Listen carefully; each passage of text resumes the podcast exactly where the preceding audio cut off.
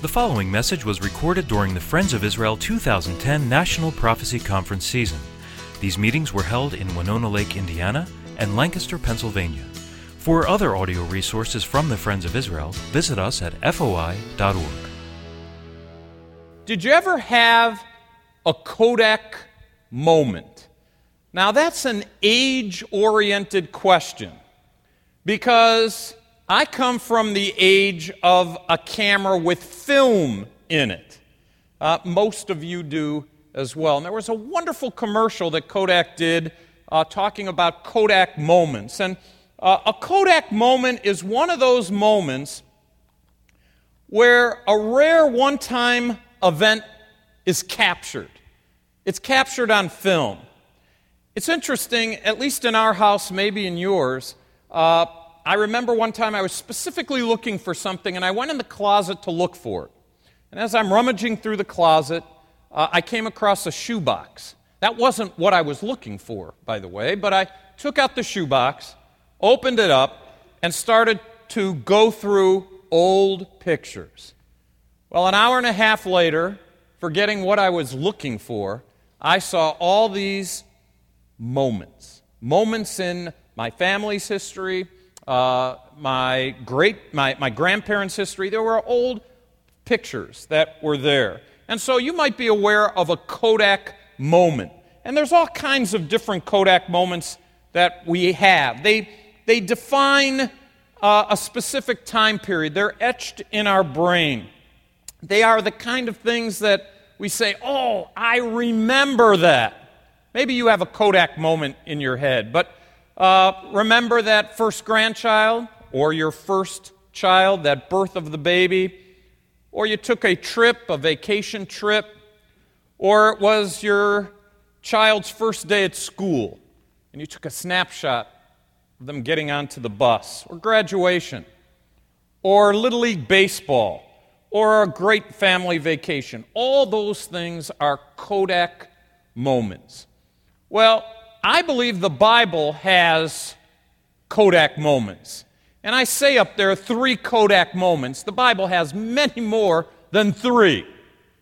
But I've selected three Kodak moments, three events that relate to three individual men as it relates to one city. And those men are Melchizedek, Abraham, and David. And the city, of course, is Jerusalem. Those three men, Old Testament, I like to call it the Older Testament, those three men define that city. And that city still awaits the king to rule and reign in power and glory. But these three men defined that city. The first one is Melchizedek. Jerusalem is the place of Messiah and his ministry, and we're going to look at Melchizedek and see how he fits in. First, who is this person? I can tell you this if you were to ask an average Jewish person, just an average Jewish person that you might know, and say, Oh, I was reading about Melchizedek. Can you tell me what do the Jewish people believe about Melchizedek? The chances are very good they'll say, Who? Now, I'm not picking on my own people. I want to tell you, there are a number of Gentiles who go to church from time to time. And you could say to them, Oh, Melchizedek, I read about him in the New Testament. What can you tell me about him? And the chances are, Who are you talking about?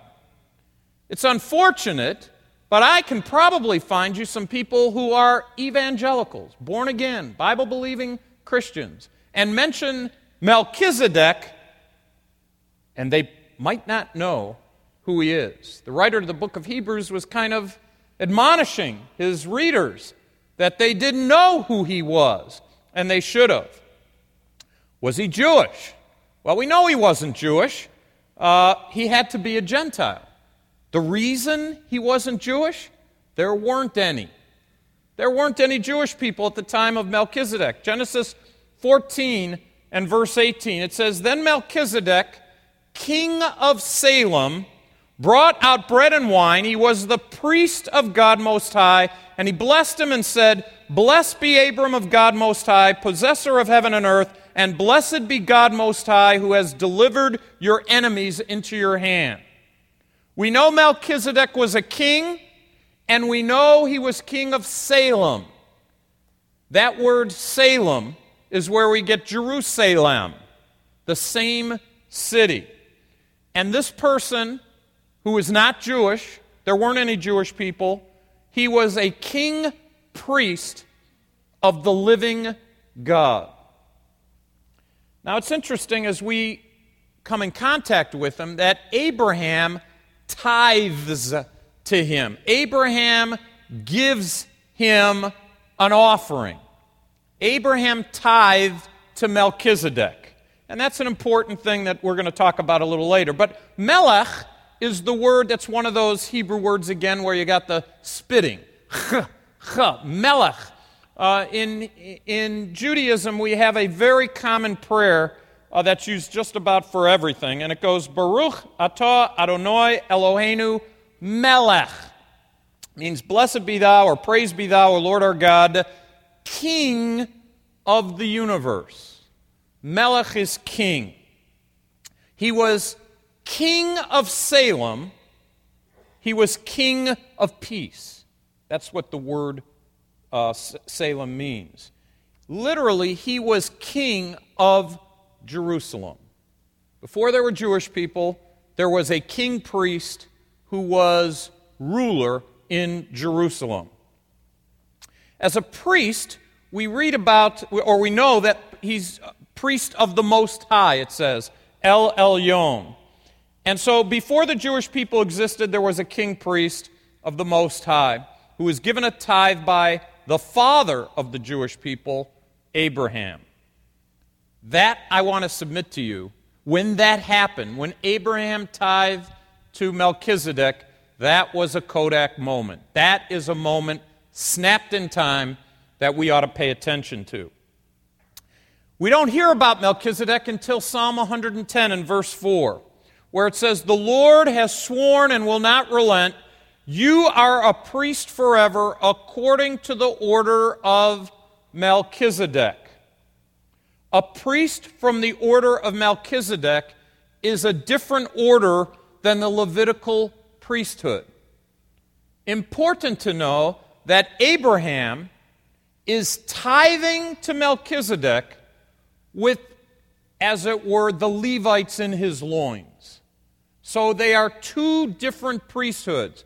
Where we encounter Melchizedek, we don't know a lot about him. We know that Kodak moment. We come to Psalm 110, and we find that uh, there's a person who's coming after the order of Melchizedek, not the Levitical priesthood. The writer to the book of Hebrews in chapter 7 and first 22 verses, you can read it on your own, but he covers a number of issues in those verses. First, he tells us that Melchizedek is the king of Salem. Second, he tells us that he's the king of righteousness. He also tells us he's the king of peace. He says he is without father mother, or descent. Now, what did he mean by that? Important to understand the context. As, the, as we read Genesis chapter 14, Melchizedek comes on the scene, and we don't know anything about him. He comes on the scene, he's a real person. Abraham meets him. In fact, Abraham tithes to him, and Melchizedek is gone. We know he's a king, we know he's a priest, but we don't know anything about him. The writer to the book of Hebrews takes that and, in the context, talks about the way that was written and says, look, this person, in the context, talking about our great high priest, the Lord Jesus Christ, as Melchizedek, on the order of Melchizedek, where we don't know anything about Melchizedek's past, and we don't hear, we don't hear, know about his mother, his father, we don't know anything about him. This person, the Lord Jesus Christ, transcends that area as well. He's eternal. And, and he makes that comparison. Neither beginning of days nor end of life. And so Melchizedek is used in a critical way. The Holy Spirit of God uses him, and he's a real person, used in the sense that he, he patterns the future king, priest, and of course, prophet, the Lord Jesus Christ. He's a priest continually. Now, the writer to the book of Hebrews, of course, is writing to Jewish people, uh, writing when the temple was still standing. Uh, so they understood about sacrifices and priests and all that, how it has to be continual offering. Oh no, our king priest, he's a priest forever. He intercedes for us all the time. So that's our first Kodak moment, Melchizedek. The second Kodak moment that I'd like us to look at is Abraham, the place of Messiah, his salvation. Abraham, place of the Messiah, his salvation. Now, when we think of Abraham, Jewish people look to Abraham, he's their father. Christians look to Abraham. Abraham believed God, and it was imputed, it was counted, it was given to him as righteousness. We look at Abraham's faith and we say, hey, he's our father. If you've ever been in Sunday school, teach that song, Father Abraham. We sing about him. But it's not just Christians and Jewish people, it's Muslims as well.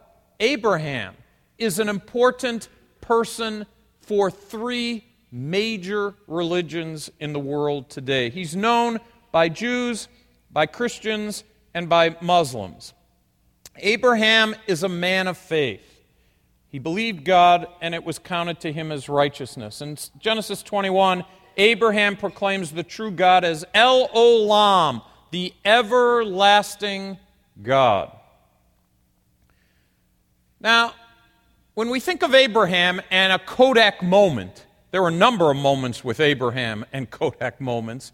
But Abraham, in Genesis 22, God speaks to Abraham, and he says this Take your son, your only son Isaac, whom you love, and go to the land of Moriah and offer him there as a burnt offering on one of the mountains which I shall tell you. Folks, that's a, that's a biggie verse. For any of you who have sons, children, God is telling you take your son and offer him up to me. This verse has context, a lot of context and we want to look at it. The Bible says he rose early. I think I would have slept late that morning. But the Bible says he rose early. If you go back to Genesis chapter 12, we have Abraham as a 75 year old man. He's living in the Ur of the Chaldees. 75 is 75. There's a few of you who are 75 or approaching that, or maybe you've seen it already life is kind of stable at 75. You've seen a few years. And so now God is speaking to Abraham. And he tells Abraham to go. And when you read Genesis chapter 12, the Bible says, So Abraham went. That tells you a lot. Abraham was willing to shake his life up in obedience to God, leave what he knew, and unbelievably go to a place he had no idea where he was going. Now, many of you have moved. Some of you have frequently moved. I've moved a few times, but probably the hardest move that I ever had to make was when my family were four teenagers, my wife and four teenagers. Uh, and we had to move from the Midwest to the East Coast. And I heard it more than once well, God might be calling you, but he ain't calling me. I heard that a few times. Uh, so there I am with my Penske truck, uh, 25 footer, sitting in front of my house. And of course, people come by and we're loading up the truck. Where are you going? Well, I knew where I was going. I was going to Philadelphia. Okay, and I told them where I was going and what I was going to do. That, that was hard enough. Taking 18 years and kind of pulling the roots out of the ground and moving. But Abraham is 75 years old. Plus, He has no idea where he's going. He's got his Penske truck packed with no place to go. Can you imagine? But he goes. And a little later in his life, you know, God had made some promises as a result of his faith. Look up in the sky, you see all those stars, that's going to be your seed. Uh, Abraham, you're going to be the father of many people and many nations and all that. Well, he and Sarah were getting on in years. Wasn't looking good for them as far as fertility is concerned. So the culture allowed for uh, Sarah to uh, have her handmaid, and they worked out a deal. It's the way we are sometimes with God. He has His way, and we have our way. Well, Ishmael wasn't the promised child. Well, now we come to Genesis uh, chapter 18, and three visitors come to Abraham. And they're welcome. They come in and they say, Hey, Abraham, next year around this time, you're going to be a dad. Sarah's going to have a baby. now, look, Sarah was next door. Now, I'm, the text doesn't say it. I'm taking liberty, but there she is leaning against the cloth of the and listening to what the guests have to say. And when they said that, she laughed. Her husband is approaching 100 years old. She's approaching 90 years old. It isn't going to happen. She's laughing. It isn't going to happen. Anybody know what the name Isaac means? It means laughter. Oh, I could hear it now. Every time Sarah called Isaac in for dinner, it was a reminder of those three guests. Abram had waited 25 years for that son. 25 years. And now, flash forward to the present in Genesis chapter 22, and God is saying to him, Take your son.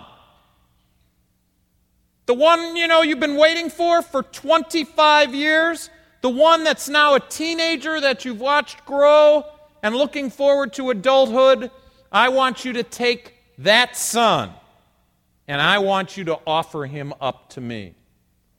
That means 40 years had passed, at least 40 years. And the 75 year old man of faith was exactly the same as the 115 or so year man of faith. Abraham rose early. What a picture we have as Isaac is with him, his teenage son, uh, Isaac, is with him, and he had a question about the sacrifice. Normal question, okay. Dad, I got the wood, I got the fire. Where's the sacrifice? And Abraham answers Isaac and says, God will provide the sacrifice, my son. And so it tells us in Genesis 22 and verse 13 and 14 that Abraham built an altar. And it doesn't tell us how it happened. But I think it's fair to kind of paint the picture. You have a 15 year old or so son and a 115 year old or so father. Now, if Isaac wanted to, do you think he could have outrun his dad? Run away? Might have been able to overpower him? I don't know. But that's not the picture we have. It's not the picture we have in Genesis at all. The picture we have in Genesis is that the son is following the father. And by the way, in the Middle East, in, even in America a little bit, but in the Middle East, the father is next to God.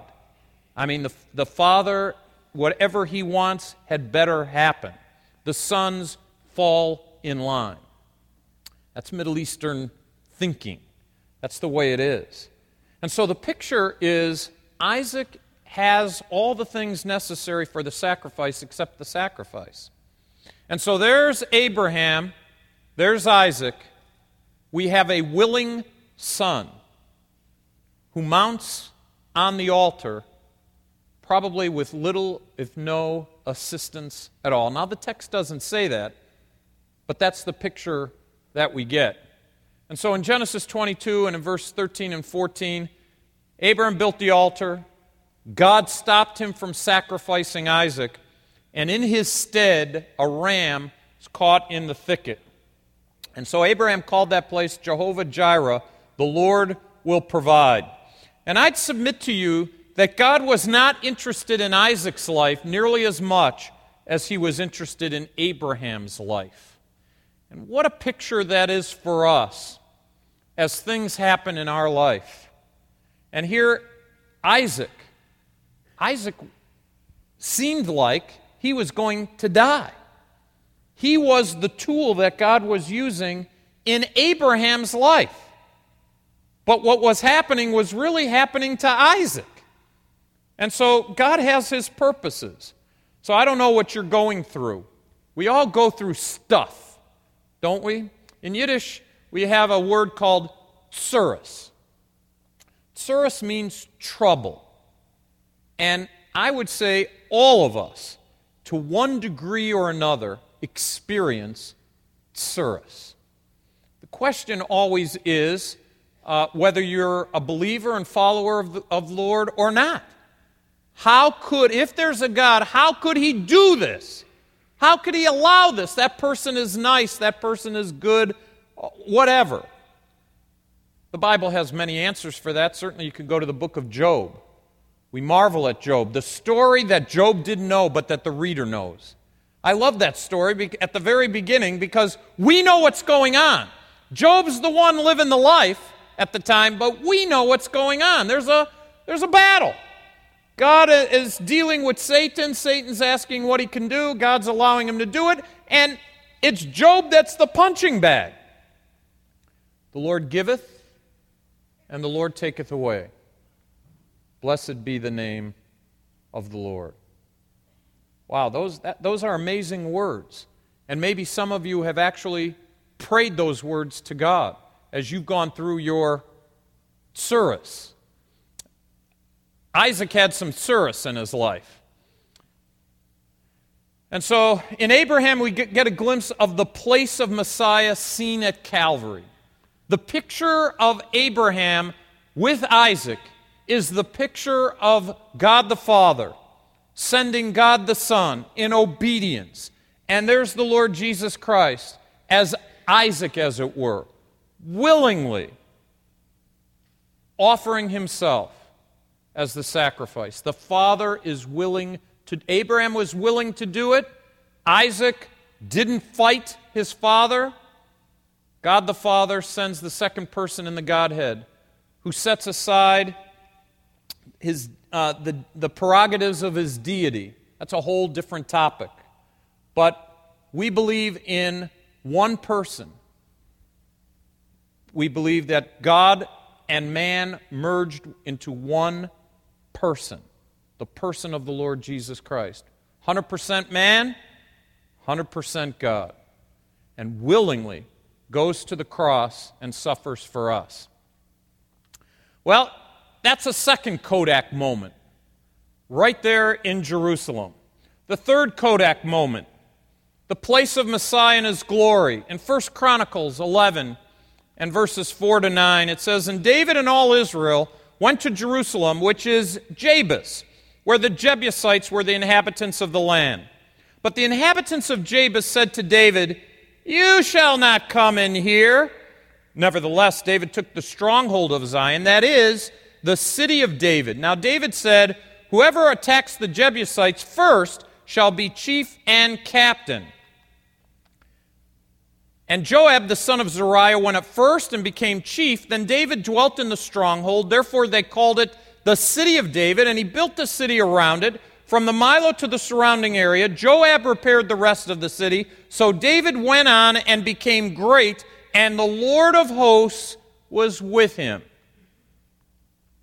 In 2 Samuel chapter 5 and verses 6 to 11, it said, And the king and his men went to Jerusalem against the Jebusites, the inhabitants of the land, who spoke to David, saying, You shall not come in here, but the blind and the lame will repel you. They were pretty confident that uh, they were going to have no trouble defending their city, thinking, David cannot come in here. Nevertheless, David took the stronghold of Zion, that is, the city of David.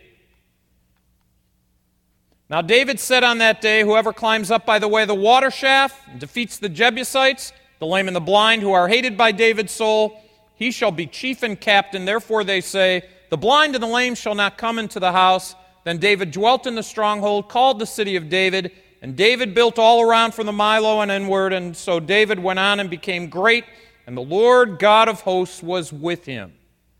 David was the one to leave Hebron after he was there about seven years, conquered the Jebusites, setting up Jerusalem as the capital of Israel. That's significant, by the way, even today. You could go to Israel. I was just there in March, and you could go to a brand new place that they found. It's, it's not brand new, it's been around there for a long time, but they actually found the walls of the Jebusites. You can see it for yourself. That's significant because you will hear on the news or read in the paper that many scholars of uh, the Palestinian people, of the Arab people, Muslim people say there is no presence in Jerusalem, particularly on the Temple Mount, of anything at all that was Jewish. Nothing. They deny it all. Interesting that you can read it in the Bible about the Jebusites, and now you can actually see the walls of the Jebusites there. And so in 2 Samuel chapter 7 and uh, verse 16, it says, And your house and your kingdom shall be established forever before you, your throne shall be established forever. This was God speaking to David after he took from the Jebusites, conquered them, set up the kingdom, and yet there's a promise concerning that city that it's not just going to be where you reign and rule, David, it will be forever. There will be a greater son of David to rule literally in Jerusalem. Now, throughout the week, you're going to hear people from this platform, I'm sure, in the various messages that we have. We believe that Jesus Christ is coming back physically and bodily. And he's going to Israel. He's specifically going to a city. His feet are going to touch down in the Mount of Olives. He's going to walk down that valley and then up from the Kidron Valley through the Eastern Gate. And oh, by the way, maybe one of the reasons it's been 2,000 years is because God's trying to figure out what to do. I don't know if you know that the walls, the Eastern Gate is bricked up. And there's a cemetery there, and of course, Jewish people aren't allowed to go through a cemetery. So, by bricking it up and putting a cemetery there, they've kept out the Jewish Messiah. So, I'm sure God's up there saying, I just don't know what to do. The Bible does say, the prophet Zechariah says, when his feet touch down on the Mount of Olives, it's going to split in two. The topography of the land is going to change. He's not coming as the Lamb of God. He's coming as the lion of the tribe of Judah. He is going to come in power and authority. He's coming in such a way that drove his three disciples to the ground when they were at the Mount of Transfiguration. You remember? Dropped down to their knees, put their face to the ground, and were quaking in their boots. Can you imagine when he comes back in power and authority with the saints behind him? So if you don't know how to ride a horse, don't worry. You'll be riding one, but you won't have to take lessons. He'll but speak the word, and all those who are his enemies will melt before him. Look, it was a Kodak moment. David is uniting the kingdom of Israel. There is no kingdom of Israel now, but there will be. And that kingdom is going to last for a thousand years. We think of Jerusalem today as the city of our God. Psalm 48 tells us that. It's the city of the great king. It is uh, the one in which he will utter his voice, Joel says. He will speak from Jerusalem. In that city that the Lord built, it is the city that the Lord builds up in Psalm 147. And so we see three Kodak moments this evening. The first is Melchizedek. That's the place of the Messiah. We see him in ministry. We see Christ, our priest, making intercession for us. Every grief, every heartache, every difficult, every blessing that you might have, you can bring to Jesus Christ, who's our intercessor, the one between God and us, the Lord Jesus Christ. We see Abraham in a Kodak moment, the place of the Messiah. We see him as our Savior, Christ our Redeemer. As Abraham was willing, in his mind, his son already dead, in its place, a ram caught in a thicket. There's no sacrifices continually anymore, the book of Hebrews tells us. Christ died once and for all. What a Kodak moment, though, that must have been in Jerusalem with Abraham taking his son to Mount Moriah. And then we see David, the place of the Messiah. We see his glory. We see Jerusalem as the place where the Messiah comes back to. If you remember in Matthew chapter 24 and 25, Jesus is taking his disciples, he's leaving. He goes the same direction that the prophet Ezekiel uh, spoke about, where Ichabod, the glory of the Lord, has departed. It went from the temple to, Mount, uh, to uh, the Mount of Olives and then went up. When the Lord Jesus Christ returns in power and glory, he's coming from the Mount of Olives and he's going to come back the other way. The glory will return. And those three Kodak moments define that city the city of Jerusalem, the city that you and I should be praying for according to Psalm 122 and verse 6.